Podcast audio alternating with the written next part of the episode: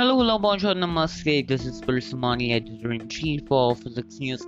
We're to present you the latest world news headlines for 15th of April, Tuesday, 2021.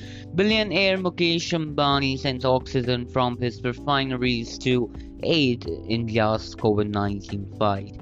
We've got to acquire online travel tech company Cleartrip.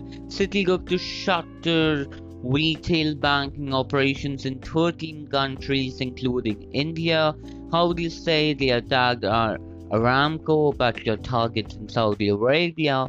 Iran Natanz nuclear site suffered most damage, official says.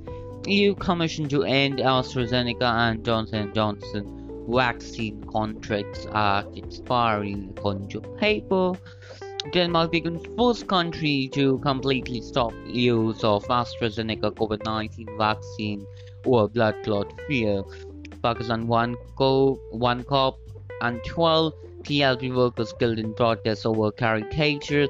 French embassy advises citizens to leave.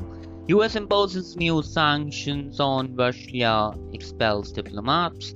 US NATO pull out Afghanistan raises tremendous concerns for India.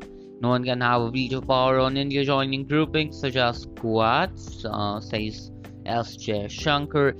NEET PG 2021 exams postponed amid COVID 19 surge. New date to be decided later. This comes after postponement of class 12 exams and cancellation of class 10 CBSE exams.